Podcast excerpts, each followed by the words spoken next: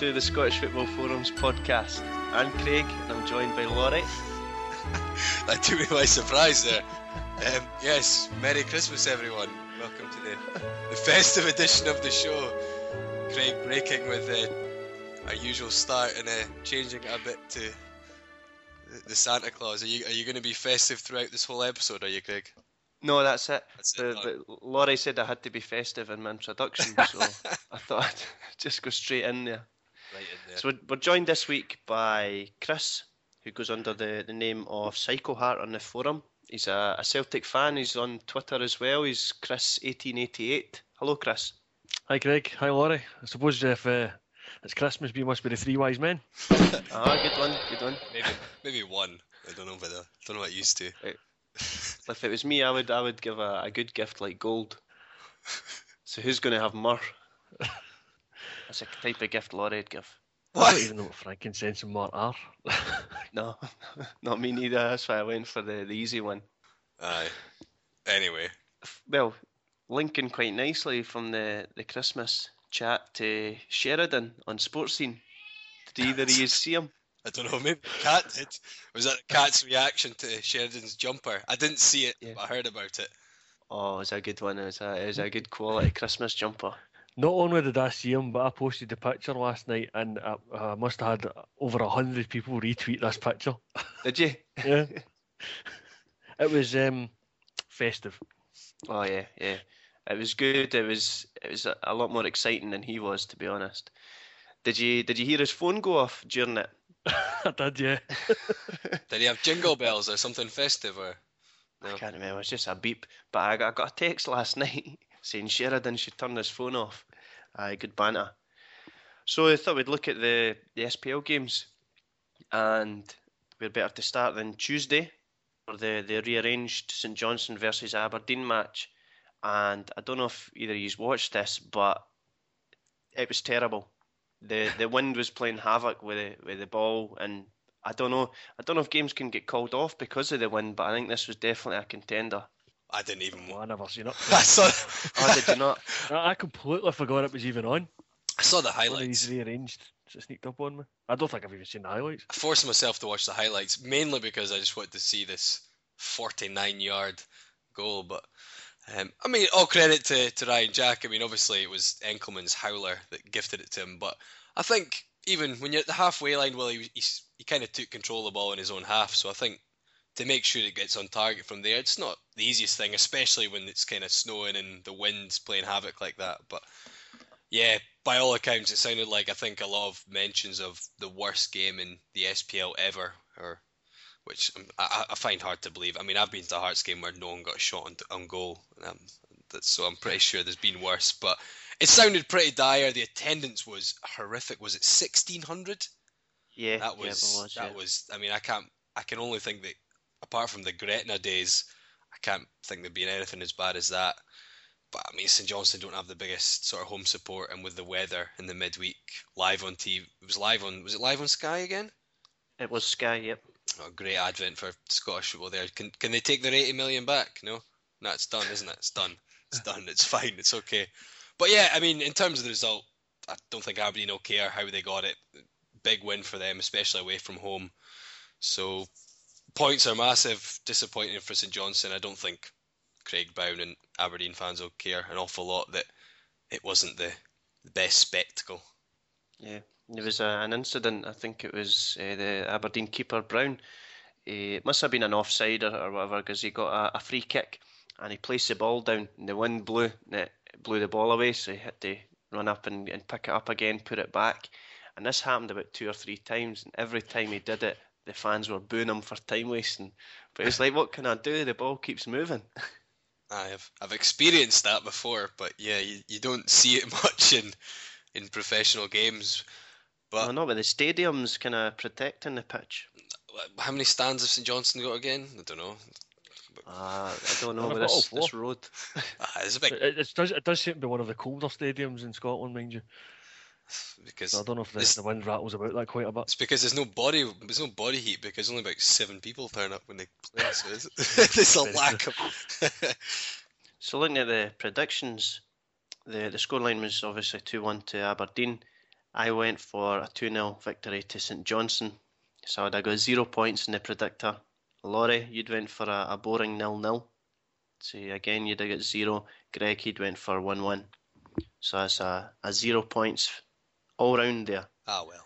So moving on to another midweek game, and Celtic were in Europe in their final group game, or their final group game as it stands at the moment, after Sion failed in their CAS case, but they're, they're taking it further, and I'm not sure what court they're taking it to, but I think I think they're back to the Swiss court now. But, is it? but I heard in the week that there's potential for Man United getting back in the Champions League if Sion continue, because there's possibilities of UEFA just banning the Swiss teams from Europe. Yes. I think I've we're at, it's something along the lines of the, the FIFA and UEFA have basically decided that now they've been proven right in the, the court of arbitration that the, the the Swiss haven't been enforcing that uh, the, the player ban. So now unless the Swiss take action against Sion, then they're going to throw all the Swiss teams out, which will mean that uh, Man United will get Basel's place in the Champions League. Yeah, I, if it's just it's going to open up a can of worms. I just I, I hope it fails. Well, I think we've all been saying it from the start, haven't we? We- we- Our first reaction was that you're playing under UEFA law. You you um you play players that they've said you can't play, then you're breaking the rules. It doesn't matter what else you just. To me, it just seemed open, kind of shut case. It just seemed that they were barking up the wrong tree, and they've just Yeah. everyone. I think I, I think to be honest, if I was a Sion supporter, would you not just like right? Let's just just forget about it. You know, it's done. We got we're out. We messed up. Let's just move on. Whatever. I mean, what do they actually think is going to happen now? You, you're not going to go back and play all the group games again, are you? Um, no, it's- who knows what the, the possibilities are, but aye, it's just it's, it's too complicated to, to even consider allowing them in.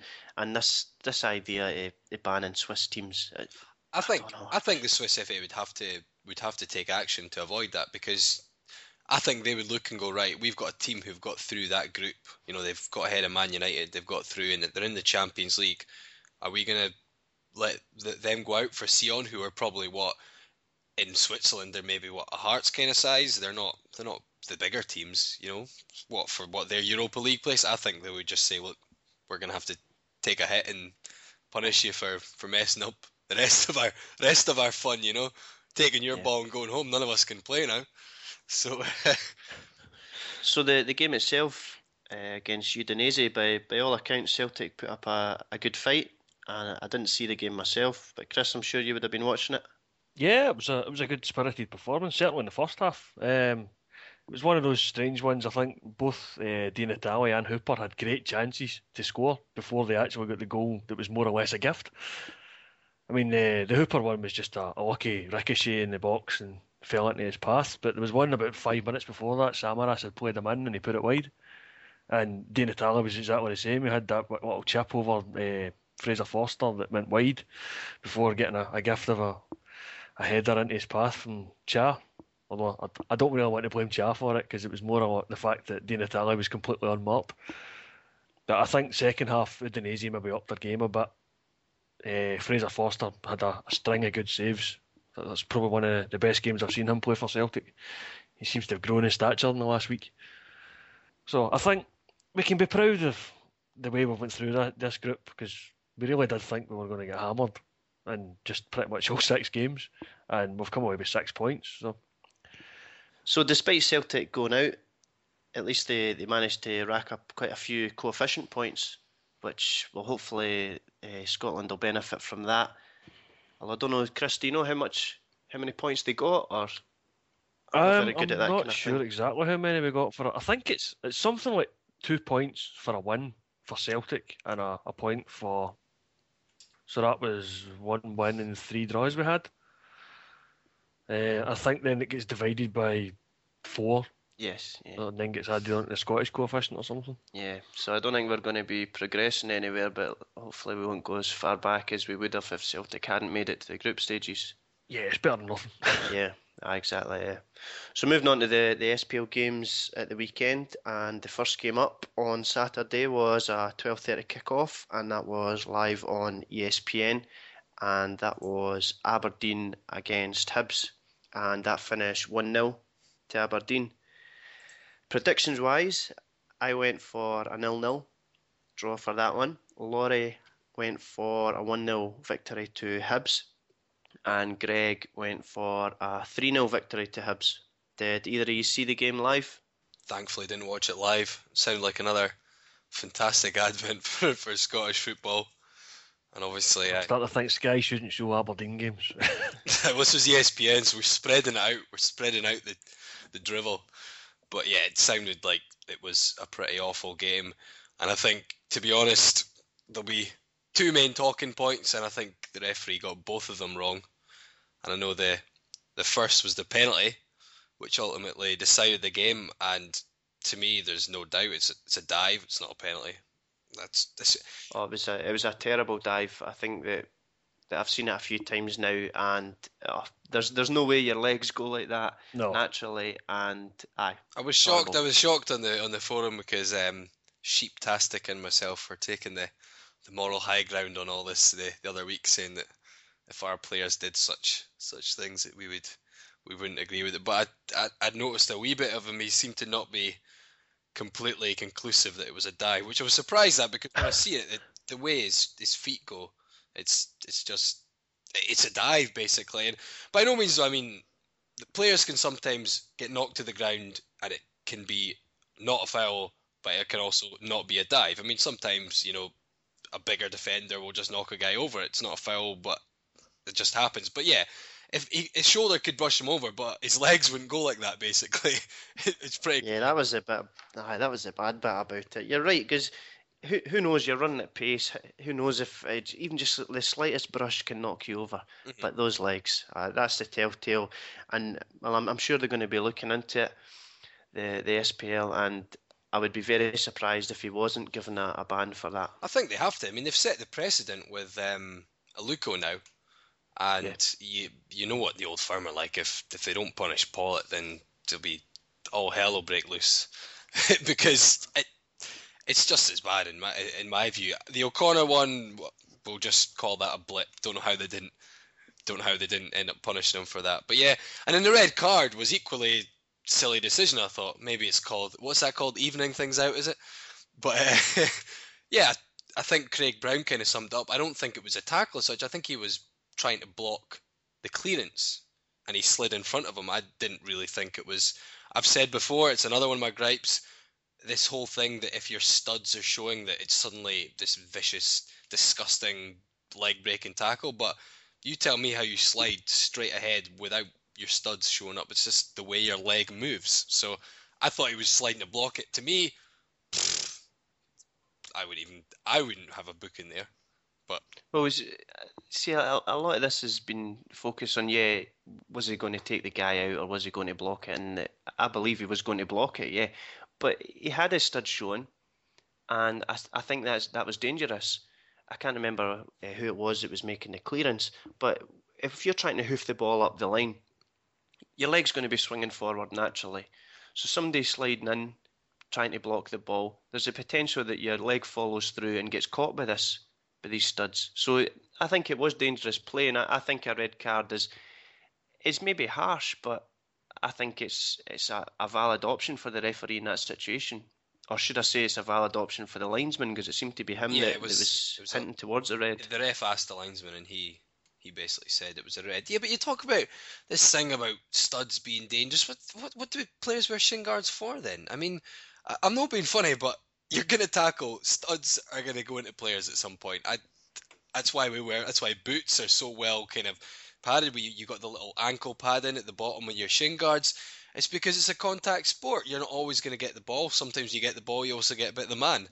I just think this obsession with if the studs are showing, then it's suddenly it's it's suddenly a foul, or if you if you leave the ground, it's suddenly a foul. It's you've got to take things on a case by case basis. Fair enough. Sometimes you see a player jump in, one footed, two footed, but he's flying through the air at the guy's shin, and like, yep, yeah, that's that's got that's that's got to go. I mean, that's I understand because that can potentially break someone's leg. It's dangerous, but it's not all the time. I've seen a couple one was Nottingham Forest Leeds in the Championship last year, and the ball was bouncing in front of the Leeds player. He, he didn't have the ball especially, and the guy, the Nottingham Forest guy, the ball was maybe what three feet off the ground, so the guy had to to leave the ground to get the ball, but he just left the ground to hook the ball around, to hook the ball away, and he got straight red because he'd left the ground.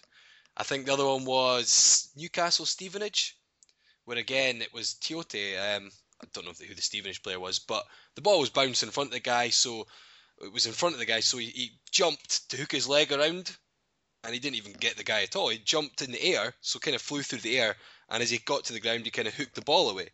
And again, straight red because he left the ground, and it's just I think they they see things too much black and white, where most of the time these tackles are grey, grey area basically. You've got to take things on a case by case basis. Yeah, I think you've probably hit the nail on the head though with the leaving the ground thing because I think the referees have been told to look out for whether or not the player is under control when he makes the challenge. And if you've left the ground, you can't possibly control what direction you're going in. Mm-hmm. Mm-hmm. No, I mean, I mean, the, the, thing that springs to mind with me was um, last season when Joe Ledley was sent off at Tynecastle. He did get the ball, but there was a he'd left the ground. He came flying into Ian Black and uh, Craig Thomson. Funnily enough, the same referee in this Aberdeen Hibs game. It, it just there was no option but to send the man off. I think with that one as well, I didn't think it was red. I'll say at the time, I thought it was a red, and when you see it in real time, I think it looks pretty bad. I think that was a, quite a difficult one because it, when I looked at the replay, I didn't even think it was a foul, to be honest. But at, the time, apart from my angle, because I was sort of black side of it, so I could kind of just, I was shouting, you know, it's a red card because it did, it did look a lot worse than what it was and I think there was the same one. There was a very similar one with actually Ian Black himself at Motherwell, which you kind of look at it first, you're like, oof, that looked a bit bad, and he got sent off. I don't know if it's a case of reputation preceding him, but I saw the replay and I didn't even think it was a foul. He jumped in, he got a ball cleanly, and just because he jumped, and I get this point about you're not in control, but at the same time, we're going to stop that. If the ball is further than what, maybe a two feet away from you, you have to jump you can't slide you, unless the unless the pitch is nicely watered. You are not going to be able to slide to the ball, and you, you, need to move. It's I think if it's a good tackle, if if a player's timed it well, then I don't see what the problem is. If he catches him, then maybe then it's a foul. But I just think we're going to outlaw tackling. If the, diving is just as bad the other way because we're going to outlaw tackling because you're not allowed to tackle, and also even if you don't tackle, apparently you're tackling because players will fall down if they if they feel that you've went too close to them. It's like I don't know. I just think it's from a view that a lot of referees, it's almost the argument that they've not played football enough. That that tackle has suddenly become like this this horrible way of doing it. Whereas when I played football, you'd probably put in about six or seven of those in the game, and the referee would barely ever give a foul. Yeah, uh, I think it's a difficult one because I think I think you have to be careful for the, the safety of the players. I think I think there's a positive to be taken that we've moved away from the days when you're getting crunching tackles being put in. But but yes, yeah, it's, a fine line because the last thing you want is for there to not be any tackles because I I wouldn't be able to play football. so moving on to the the next game up, which is Hearts against Dunfermline, and Hearts humped Dunfermline four 0 in this one. Prediction wise, I went for a 2 0 victory to Hearts. Laurie, you'd copied me. Greg, he went for a 3 1 victory. So you must be chuffed, Laurie, with Hearts getting this resounding victory. Yeah, not just with the score. I mean, let's be honest, Dunfermline are rotten, so it's not really beating them soundly at home. I mean, who gets beat at home to Dunfermline? Oh no, wait, someone did, didn't they? Just across the city. But uh, so yeah, four 0 decent result, and you know from what I followed of the game, apparently it could have easily been no joke seven or eight. It sounded like it was just Hearts from start to finish, and just a really good performance. Apparently, the football we're playing was really good, and from what I saw as well, apparently Ian Black had his best game for a while. It seemed that someone had a word with him, so one of my, my favourite sides of Black's game is tackling was uh, non-existent, and he basically just controlled the tempo of the game from midfield and Yep, people don't often give him credit, but Black's actually quite a good footballer when he when he's not painting and decorating. Um, so yeah, good performance. Good to see Stephen Elliott grabbing a goal. Paul Gallacher. I do like Paul Gallacher as a keeper, but he didn't really look like he was at the races. Like the second and fourth goal in particular, I thought he he's got to take a fair bit of blame for those. I don't know how the Tile one went under him. It seemed a bit of a dodgy one. But yeah, overall, very good uh, performance, good result. There's obviously the driver in um, the Andy Driver sort of stories have overshadowed a bit of it. Apparently doesn't want to play, but you know, I thought I I don't know what to believe of this. His his agent was on the radio earlier, and I can't really tell if um, what's happened. He didn't seem to want to deny that Driver said he didn't want to play for Sergio, but at the same time, Driver saying he will be available. So there's there's something odd going on there. I think. No one else want to discuss how fantastic Hearts are. I thought, hmm, I said it was. A, I said it was a humping. Is that not enough for you? Aye. Well, it's. A, I mean, it's a good result, and we've got a big game in Motherwell next week. I mean, to be honest, results are still taking a bit of a back seat for me at the moment in terms of the sort of short term this season. But if we beat Motherwell next week, we're six points off them in third. I, I, I can't see us having enough stability, especially post January, to to keep it up for for there. But even fourth, I think, other than Motherwell, even Motherwell themselves, they've got a few good away results, but uh, even outside them, I don't see very many outstanding teams at all. To be honest, even and destabilised sort of Hearts, and even if we lose a few players, I would still be thinking that fourth should still be kind of a good possibility because St Johnstone. I know Frugal won't be happy with saying it, but they kind of I think they're in a bit of a false position. They've done quite well with Sandaza and Sheridan, but it's almost like Hibs with O'Connor when those two, when those players don't get goals, it doesn't seem to be much about them at all. So yeah, I agree totally. Yeah, I'm hoping that, hoping we can we can still push up the table a bit, but hearing a stat that it's only your second win in eight matches, which looking back in the results seems to be correct. It's yeah, it is surprisingly poor. Yeah, oh yeah, since the wage thing's gone, not surprisingly, it's kind of things have dipped a bit. So yeah, it was good to get back to get back to winning ways and so convincingly, and hopefully we can follow up next week because we've got a kind of couple of tricky games after the Motherwell home game because you know we don't travel well anyway. Pittodrie on a, a Wednesday night just before New Year, which ugh, either be nil nil or one 0 Aberdeen probably, and then we've got the big derby on the 2nd of January. So, yeah, hopefully we can get three points next week. So, the, the next game up is uh, Kilmarnock against Dundee United, which finished one each. In the predictor, I went for a nil nil. Laurie, you went for 2 2. Greg went for nil nil. So, that would be one point apiece for all three of us. And Chris, what did you think of Dayton and his dive in the box? I've not seen a lot of it in the media, but do you think that should go down in simulation? Um, I can't say. I'm trying to remember what that one was. Um, Neither can I. the only thing I remember Dayton doing was the goal. oh, oh, aye, aye. Uh, the goal itself, I don't know. It's words fail me because it was it was just so good, superb, aye, brilliant. And probably the second best goal of the weekend as well. yeah, aye. The, the way they showed it in the the highlights, it's, you're thinking, right, nothing can beat this. This is a contender for goal of the season. And then, well, I will talk about it later. But aye, there's a, there's an even better one. Is there? I don't know. It was it was a day of the it was a day of the um, the the pile drivers, in particular left foot pile drivers. I don't know what it was about this weekend, but everyone seemed to be having their, their long range shooting boots on. Every game there was like, I mean, there was two, both his goal and Dixon's equaliser was a cracking finish as well.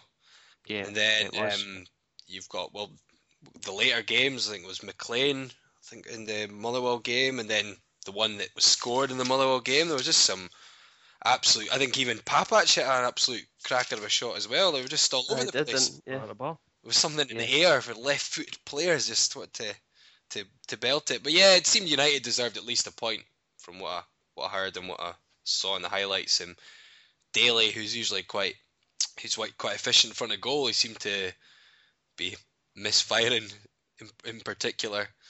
Missed a few gilt edge sort gilt edge sort of chances. Yeah, so he did, but yeah. at least he's getting in. He's getting in the spaces. He's he's getting there to to miss them, which I think is, is something that a, a striker has to do.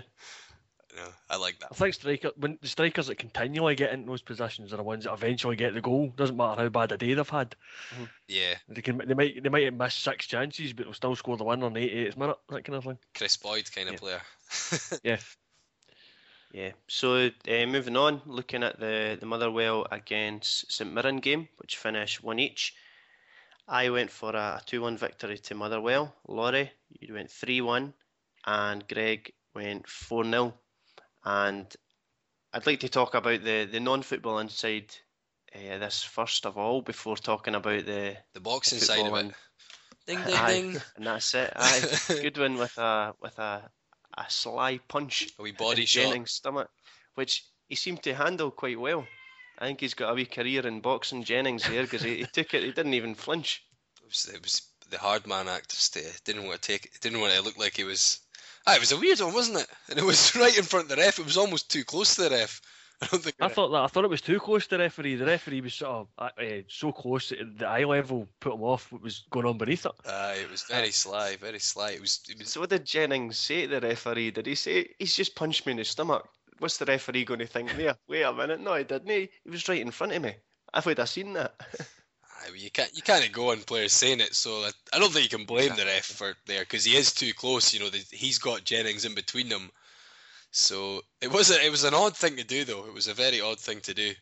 Yeah. I think it, it, it came about because of the, the sort of challenges that were flying in around that time because it was three or four before the referee finally blew the whistle for a free kick. It was meaty. It was a it was a meaty Yes. challenge in left, right, and centre, which is I suppose it's what we like to see. You know, after this talk of pansies going down and uh, refs sending off players for, for nothing. But yeah, JHR in the forum said yeah, it was a great strike from Goodwin, obviously for the goal. However, he probably should have been off for the punch. I wonder if the SFA SFA will be investigating the incident. And to be honest, I I'd hope so. you'd think the the can of worms has been opened, and again, go back to Rangers. If Goodwin doesn't get pulled up for that, then I'm sure there'll be a few uh, whiny voices about Naismith getting pulled up for one. And I guess this is one of the problems with this the video evidence that you kind of have to follow up all these incidents. Whether that, I suppose that's not a problem, is it? You're stamping out things like that, but yeah, if if you're gonna pick up some players for it, then you have to pick up others. And although, yeah, it wasn't exactly, you know, it wasn't exactly KO kind of punch, was it? But you still I can't. I don't know. I think he's, punch. Yeah. he's just got an iron stomach. Maybe, maybe, maybe it would have floored. Maybe you, Laurie, you would have been floored, but nah, Jennings handled it. Guy would have been floored. What are you trying to say? Like I'm a pansy and Jennings. Jennings has been up the up the mountains in the snow doing his training. maybe if, if if Jennings went down and Goodwin got sent off, maybe there would have been uh, too much um, uh, debate about betting. You know, maybe there'd been a red card bet for for Goodwin, and you know, people would have been investigating. you never Yeah, know. maybe that's why he didn't go down. Aye. He didn't want to think, oh no, didn't want to be involved in his sendings off. Get that kind of chat started again. But yeah, it was it was a it was a silly thing to do. And I mean, I remember us. I remember an amateur game I played in once, and um, one of our players got a, a right hook to the face, which did send him to the floor, and the the offending player got a yellow card. Which, to be fair, it was it, we were playing in Wallyford, and it was against uh, a team from maybe it was I think it might have been Tranent or Musselburgh, and the referee was always a bit dodgy. But yeah, I don't know if the referee had much protection to to give any more than that anyway. So maybe that just shows. Maybe that's why I don't like don't like too many cards getting thrown about in professional games. I've been tainted by the amateur game. Yeah. What you only got head bud, ref? That's barely a foul. So the, the final game on the, the Saturday is Rangers against Inverness, which finished 2 1 to Rangers. In the predictor, I went for a 4 0 victory to Rangers. I was a bit overconfident. Laurie, you drained it in a bit and went for 1 0 to Rangers. And Greg, he went for 2 0 to Rangers. And by all accounts in this match, I think Rangers were lucky because from what I've seen and from what I heard, Inverness were, were really good, a really good team. Although there's been a bit of controversy with their, their goal as Jelavic lay on the ground, Oh come on, here we, injured. here we go. This is another one of my I gripes. I'm gonna come in and say some of my gripes. Is it just me, or did they not change the ruling that unless it's a head knock, you don't have to hit the ball out? Oh yes, I think everybody knows. Yeah. This is why yeah, I don't but- I don't understand why players even bother doing it at all in the game. I mean, yeah, it, if they want to be sporting and do it, they can, but I, they don't have to. So I don't know what the I don't see what the contro- the controversy was behind that at all. I just think if he's gone down with and he's clashed heads, it's different, but they don't have to at all. And yeah, I don't think. I think the problem was that Inverness had the ball and they didn't put the ball out. Then Rangers won the ball back and they didn't put Yeah. the ball out either. Yep. So when Inverness won the ball back again, they thought, well, Rangers didn't put the ball out. We can play on. all all yeah, teams it was, do. it. it was all bit teams do. strange. I've seen Hearts Yeah, do it before, and it's like you, the other team's got, you've got the ball and you try and attack when your player's on the ground, and then you lose it. As soon as you lose the ball, put it out. You've got to put it out now. You've got to put it out now. Our player's down. Our attack's breaking down, so we don't want it. Let's get it out. It's it's rubbish. I think they should just. And then the problem is, a lot of the time the refs do say, you know, put it out, or the team does put it out, which pff, I don't know. And it, it, it brings up this problem with giving the ball back, which we saw last week um, Parkhead, and I I think I've seen it a couple of times recently, where teams haven't given the ball back, and it's it's caused a bit of problems. I just think you should just have it. You don't have to put the ball out. If you want to put the ball out, then it, you know, it's your it's, it's your kind of call. But uh, there's positions, there's obviously situations when a, t- a team's attacking, and I don't see why they should have to. Because often a player's down for no reason other than maybe he's he's tripped or maybe he's clashed with his own player. Why should you know if one team say Rangers were attacking, two Inverness players ran into each other, and one of them was down, what are Rangers are away to go clean through to win the game? They have to put the ball out. It just seems unfair. So that's my view on it anyway. Yeah. I What think there's a good the- argument for leaving it up to the referee, to be honest. Mhm. Oh yeah, I, I, think, think so. Yeah. But then, but then, can the ref, if the rules are, if it, unless it's a head knock, they don't have to put it out. Then what if a team was attacking and they felt they had a good attack on, and the ref went put it out, and he's like, well, but we don't have to. Why you you can't do that? You can't make us put out. It's no. It's difficult. I was. I want to say that it, it should be down to common sense, but then when you've got players like uh, Drogba springs to mind that, that goes down in, in absolute agony every time, and Ronaldo's another, and they just they just get up because they weren't hurt after all, but they were just writhing about there. Let's be honest. That's The ni- referees- 95% of the time when players go down. I'm not saying that they're always faking completely, but most of the time it's a case they get up, they kind of hobble a bit and then keep going, or they get taken off the side of the park. They come over and that magic sponge comes on, or they spray a bit of deep heat or whatever, and they're back on. It's it's very rarely a serious injury. You know, it, obviously there are unfortunately serious injuries every now and then, but it is very rarely. Usually it's nothing. Usually it's a little knock, but because players are brought up to be absolute pansies these days, that they feel that they need to Yeah. roll about and go off, and every team does it. I think to a T, every team does it. See Hearts do all the time. See every team do it. Their players go down, they roll about for a while with barely any knock, and they go off and they greet about it for a bit. Get, you know, get the physio to come and rub it, give them a wee drink of water, and they're back on. It's as if nothing happened. I remember when it was men who played football. Back in the good old days, Larry. Aye. Coming from a 25 year old. So what about the Inverness goal, Chris? I hear that you you seen a, a good animated GIF of it.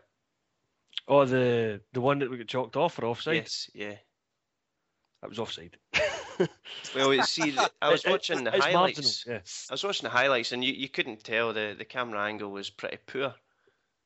Yeah, yeah. I think uh, it looks as if he's slightly ahead of the defence for the camera angle, but like you say, you can't really tell. So I think, and uh, in that case, you can't really argue that the linesman's got it wrong. So Yeah, I couldn't when you when you pause it like that and you still can't tell. It's hard to say that you know when a linesman's watching that, there's loads of players running in real time that it was a bad decision. I couldn't from the angle and the, the highlights, like Craig said, I couldn't tell. It was difficult. It was quite close, but yeah. I mean, all in all, I thought. I, I mean, the penalty shouts. I don't know if anyone thought. I didn't think it was penalties. Didn't they looked soft? I think the handball uh, uh, that could very easily have been given because Jelavic's hand is in a very strange position for what he's trying to do. Ah, the handball one. Yeah, I'm trying to remember. Because there was a, there was loads of penalty shouts from Inverness, wasn't there? There was. Yeah, there was another one where Bartley yeah, sort of muscled the I didn't think that was was. it Mackay at the way. yeah. I didn't think Bartley one was, Oh, but yeah, oh, Jelavic. I, I can. I've seen them given both ways for that one, so I wouldn't definitely wouldn't have had any arguments if it was given. But I'm quite happy it wasn't. Obviously.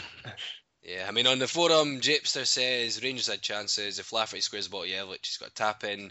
We also had a shot clear off the line. Papac hit a screamer off the bar. Was the one I mentioned. But Inverness just as many chances, and Wallace's clearance was unbelievable. Yep, forgot about that. It was, yeah. It yeah. Wallace's clearance was cracking because he times it just right.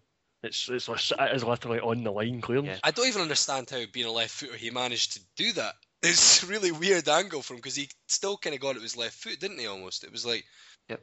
But um, Japester then also says Whittaker continues to show himself to be a bomb scare in the box. Yep, we all agree with that. Headed the ball straight to an ICT player who shot straight at McGregor. Excellent second half, but Rangers need to give himself a shake. Far too pedestrian in the first half again. Edu needs a wee break. Probably about six months would do. I thought I thought the tide had turned on Edu. I thought everyone liked him now. No, Uh, I think he's he's kind of reverted back to his normal style. But so maybe Papac is this new midfield maestro that we need. I If you don't, can hit shots like that, then you'll be happy.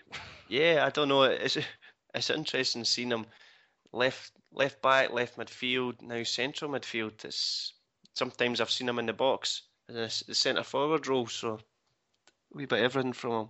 Is it Eastern European Charlie Mulgrew?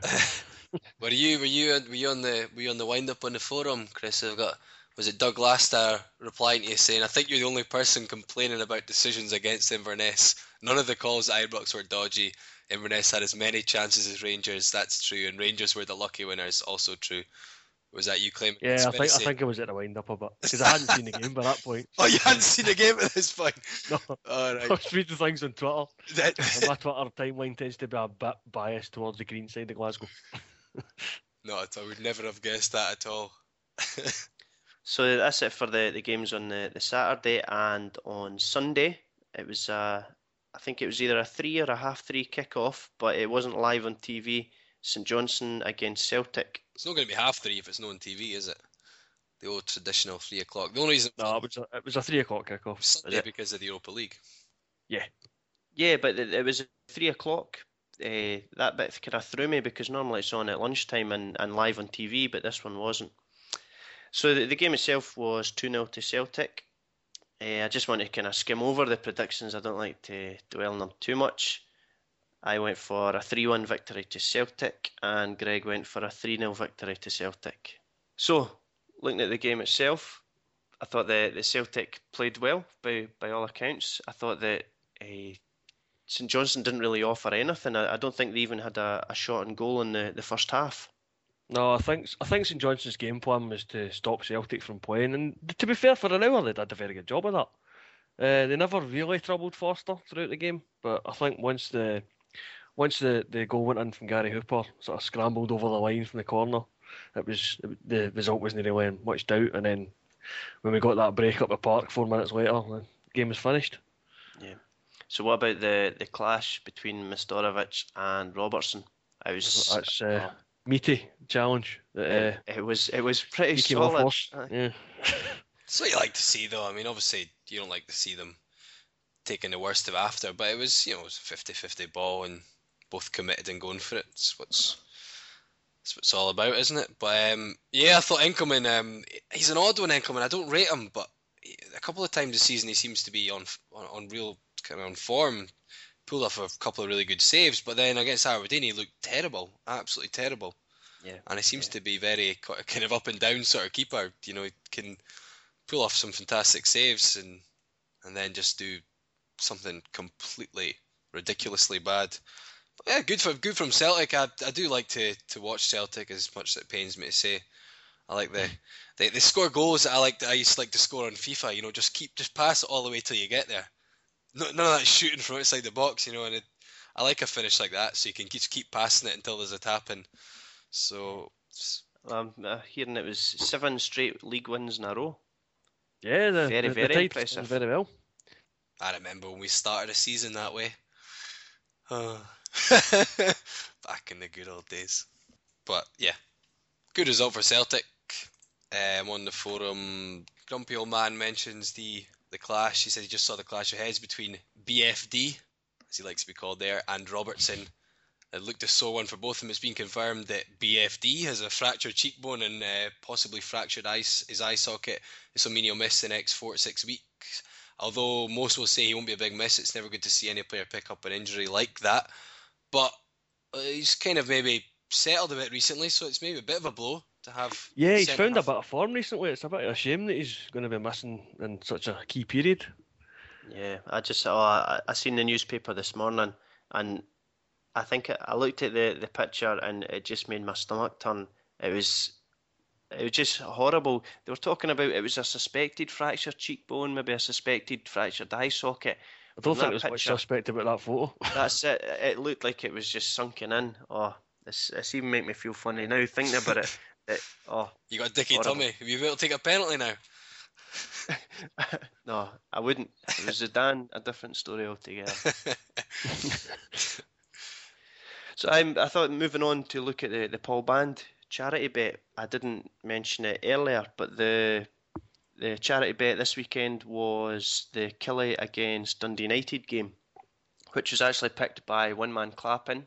That's Greg, who was on the podcast last week, and he wanted me to rename it the one man clapping charity bet, but no, I'm going to stay true to Paul Band and He's the only one. Who's, he's the only one who's got one. Anyway. Yep. Yep. But he's he's got, come back with a, a prediction for this coming weekend.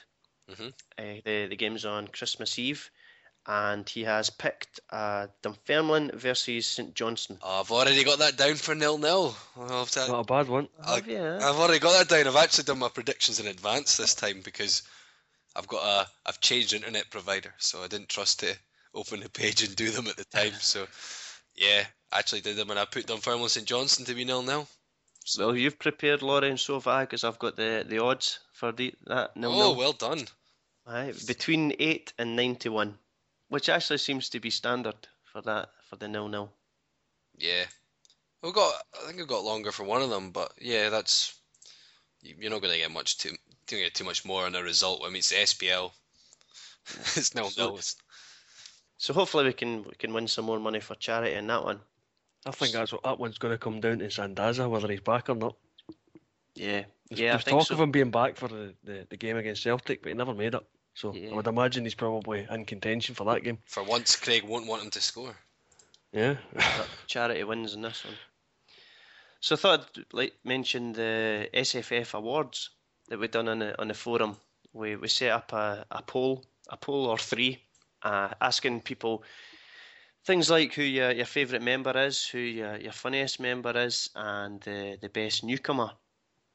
And the, the winner of funniest member, or should I say joint winner, is Black Dog and Charlie Boy. I don't think there's any complaints from me there with that one. I think the, the two of them as a double act deserve that. and best newcomer, I'm not sure if, if Laurie managed to vote for himself here, but the best newcomer is Laurie. I didn't even need to. I would have if it had been close, but. I'm, I'm disgusted it wasn't me. And the, the favourite member of 2011, that award goes to Black Dog. So congratulations to him. And I'm, I'm just disappointed that nobody voted for me what for the, the funniest. The funniest member. Well, funniest, Funniest, funniest, looking though, isn't it? Or funniest, funny haha. Maybe if I'd went for most boring podcast presenter, I could I could have, could have maybe got a vote out of that one. Maybe. Uh, people would have been crying fix if you want anything. So moving on to the, the SPL games coming up this weekend on Christmas Eve. Now the, the games are all over the place in terms of times, but the first game up is the 12:30 kick-off between Inverness and Aberdeen, and I think both teams are actually playing quite well at the moment. Aberdeen are starting to get results. Inverness aren't quite getting the results, but they're they're still playing really well, particularly against Rangers there at the weekend. So I think I'm going to go for an easy option here, and I'm going to go for a draw. I'm going to go for a 2-2 high scoring draw. I can't see Aberdeen scoring twice. Um, No, I think not I've not even put them down to score once. In all honesty, I, thi- I think they rely a bit on Vernon, and I and I don't especially rate Vernon to be honest. He's he's all right, but I think Inverness they've got to start getting more results. You know they they play so well so much of the time that they've got to start getting more results. I'm gonna go with two 0 Inverness. Yeah, I've gone for the same. I think Inverness they seem to be going through this ridiculous spell of bad luck this season, and I think it's got this is the best time to break that bad luck because they've got Aberdeen at home, and then I think they're away to Hibs is the next game. So they've got two teams. So I think if Inverness can get anything from Aberdeen and kick on, maybe get something at Easter Road, they'll be doing pretty well for the turn of the year. Yeah. So the next game up is a 12:45 kickoff, and it's live on Sky Sports One, and that's St Mirren against Rangers. I think I'm going to have to have my blue tinted specs on for this one again and go for a Rangers victory. I just don't think that St Mirren are really living up to their, their early hype they, they showed at the start of the season. So I'm going to go for a Rangers victory and 2 0. I'm going to eh, throw the cat among the pigeons here and I'm going to go St Mirren 2, Rangers 1. Ha ha! I'm going with 2 0 Rangers, sorry. I can't see. I don't think St Mirren have been that great in recent weeks. Yeah. Uh, I think Rangers probably should have beat them the last time they played them at Ibrox. Was that 93rd minute equaliser? Um, I just I can't see St Mirren getting anything for that game at all. I think Rangers will. Rangers haven't been exactly firing on all cylinders, but they've been grinding at results and they, will know what's on the horizon. So I think they'll get the three points. And so yeah, two 0 and the next game up with with a one o'clock kickoff is Hearts against Motherwell. And I do like to side with you, Laurie. Here, I, I like to give you a little bit of support. So I'm I'm going to predict a, a Hearts victory, but I think it's going to be a narrow one. I think I'm going to go for two one to Hearts. I know it's difficult going against Motherwell with the, the form they've been in, but I think Hearts are going to have to start taking the league seriously and the, the challenge for third place. well, you think we don't take it seriously? That's nope, just nope. just the SPL, you know. Must try harder. well, yeah, we've got to stop messing around and uh, whatnot. But yeah, I'm gonna back us. I think it's gonna be a tight one. I can see there being goals. I'll touch wood, if probably nil nil now, but I'm gonna go three two to Hearts. I'm trying to go for interesting scores now. Just I've got to Get it? It's Christmas. It's Christmas. We're wanting goals. I'm going to have to break at the stats for this one. Well, Motherwell have won seven out of their nine away games, so I think they're the team that are in form. Mm-hmm. Hearts, on the other hand, at least have a better home record than away record, having won six at home and lost four. Have you seen that away one, record? One on the road. It'd be hard to not have a better. We've won once away since what February. It's almost gonna be. Yeah. It's gonna. It's almost gonna be one away win in a year. You know, give it another month and a bit. I think I, I think I'm going to have to go with Motherwell winning two one. Nah.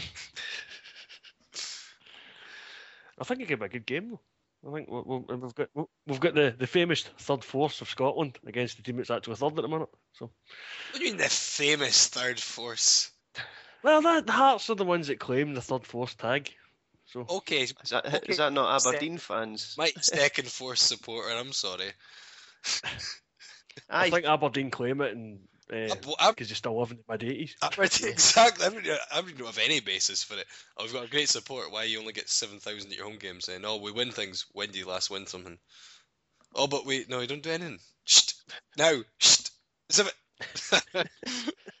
so the next game up is a, a, a half one kick off, and that is Celtic against Kilmarnock. And I can't see there being another fright in this one. I think it's going to be easy for Celtic. They're, they're on a roll and confidence is high, and then we're going to want to keep that up with the old firm just around the corner. I'm going to go for a, an easy, a comprehensive 4 0 victory to Celtic. Easy peasy. Yep. As you liked it. I'm not sure it will be that confident. I think it, it could very well depend on whether Anthony Stokes has recovered from his little knock that he got before the, the St Johnstone game. So I think if we're missing Stokes, it could very well just be 2 0. I think we'll still win, but I don't see it being a 3 each game like the, the one at Rugby Park. No. I certainly don't see Kilmarnock scoring three times at Parkhead, certainly. Yeah, I think it'll be fairly straightforward. I'm going to go in between. I'm going to go 3 0 Celtic. Uh, next game is Dundee United against Hibs, and that's uh, another half one kick-off. I'm going to go for a Dundee United victory for this one. I'm going to go uh, an easy 2 0. No, no, I, I, I fancy it to be closer than that. United haven't been um, especially great this season. I don't think they'll score many, and I think Hibs will start getting a bit of a response. I think they did to a degree under Fenlon so far, and I kind of looked at that Aberdeen game and I thought Hibs maybe create a few chances if they can get Griffiths. Well, Griffiths will be back in the team. I think they'll look a bit maybe a bit more potent up front. So I'm going to go one-one. I think I'm going to go with a slightly in between and go for a 2 1 win for Dundee United. I, I, I think Fenlon's slowly getting Hibs to be a bit better than they were, but I think it's, it's still very slow at the moment. So I fancy them to score, but I don't think they'll, they'll keep the ball out of the net enough. They were that bad that it would have been hard for them not to not to improve. Yeah, true. Yeah. and the the final game of the weekend is Dunfermline against St Johnstone. And I mentioned this earlier that Paul Band has chosen this as his Paul Band charity bet. So I'm going to stick stick with the man who knows, and I'm going to go nil nil. Yep, nil nil was what I was what I was going for before. So yep, that's the one I'd picked. St Johnstone. um, They are usually better away from home, but they're more of a. I think they seem to play better when the impetus is on the other team to attack and they can kind of soak up the pressure and hit back. Obviously, with um, Chris had mentioned earlier that Sandaza might be back. That might have an impact. I think without Sandaza and Sheridan, they look a bit more a bit bereft of ideas up there.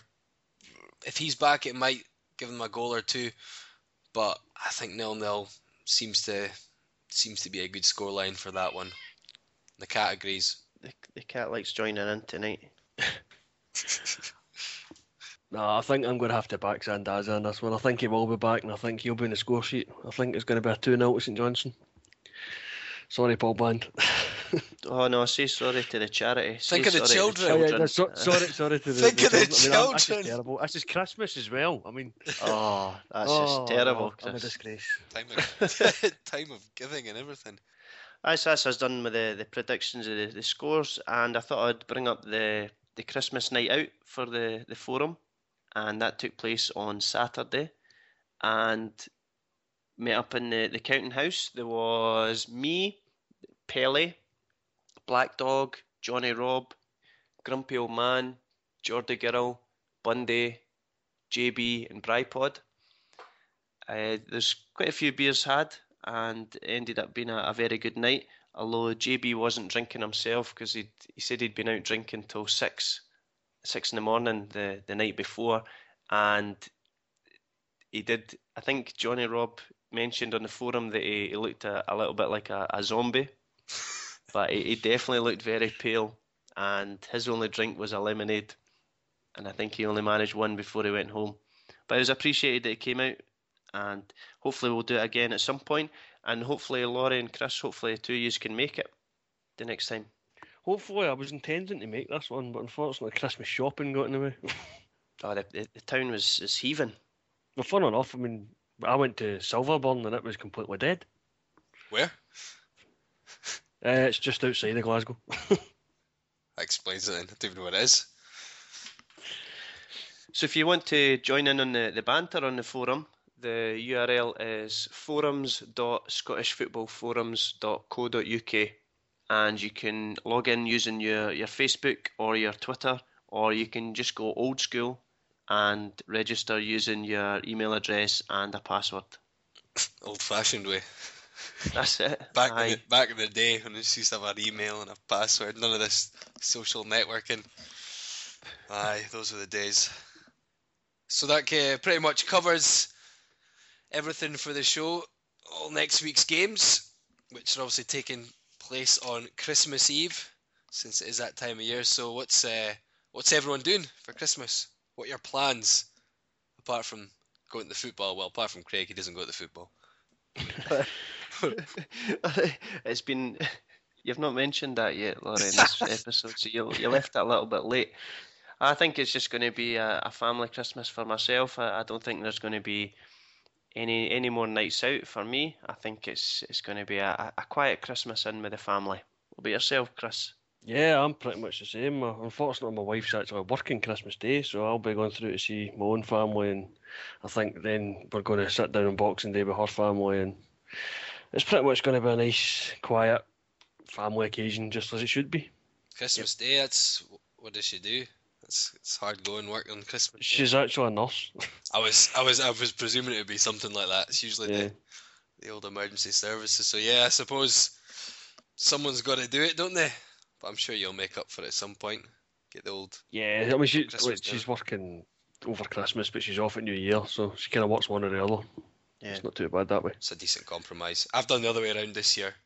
I've taken. I've said I'll work Hogmanay, partly because on the second I'm going to be distracted by a certain game, so I agreed I'd work Hogmanay and New Year's Day if I got Christmas off, and as long as I got the second off, it'd be fine. So I'll be travelling up north on Christmas Eve. I'm just debating whether I wait, what go to the Hearts game and then get the train after it, or not.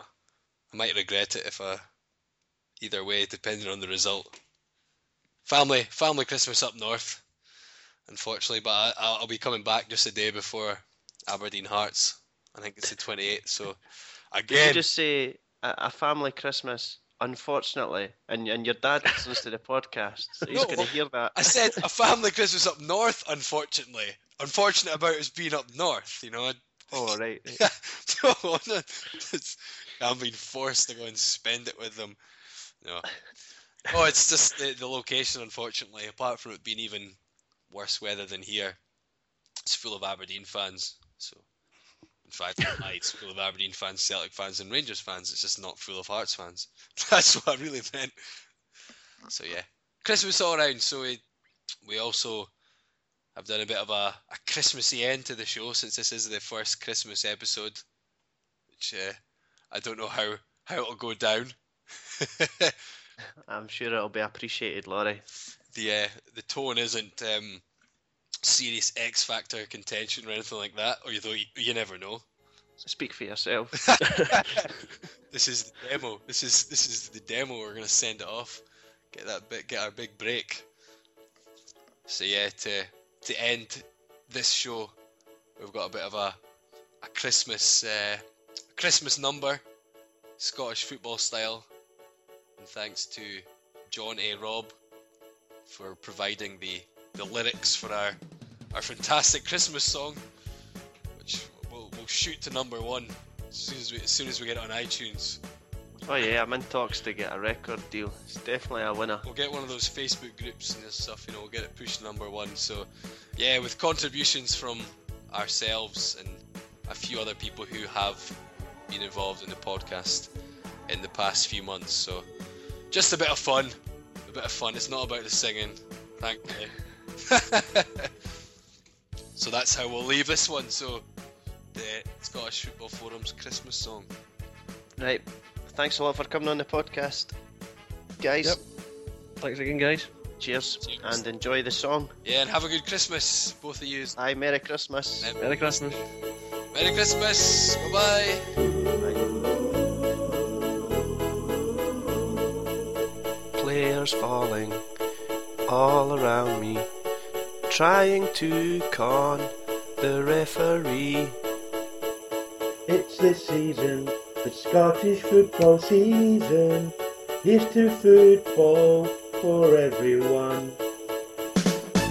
Cheers to good goals and celebrations, but dancing players must be wrong.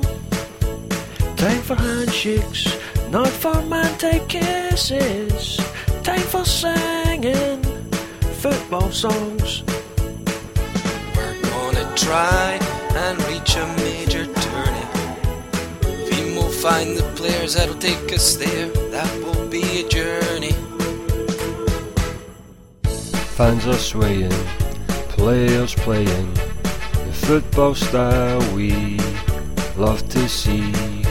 We have players from every single nation, but here's to Jimmy's BFD.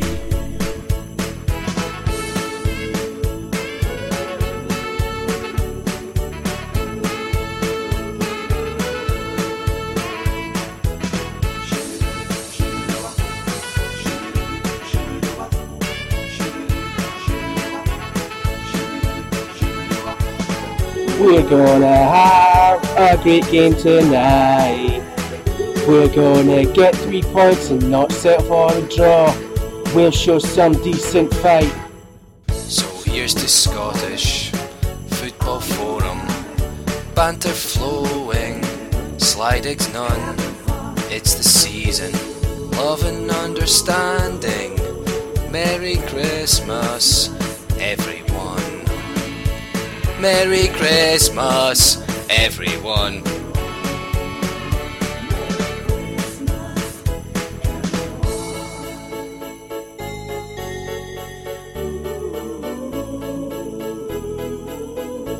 Thank you very much.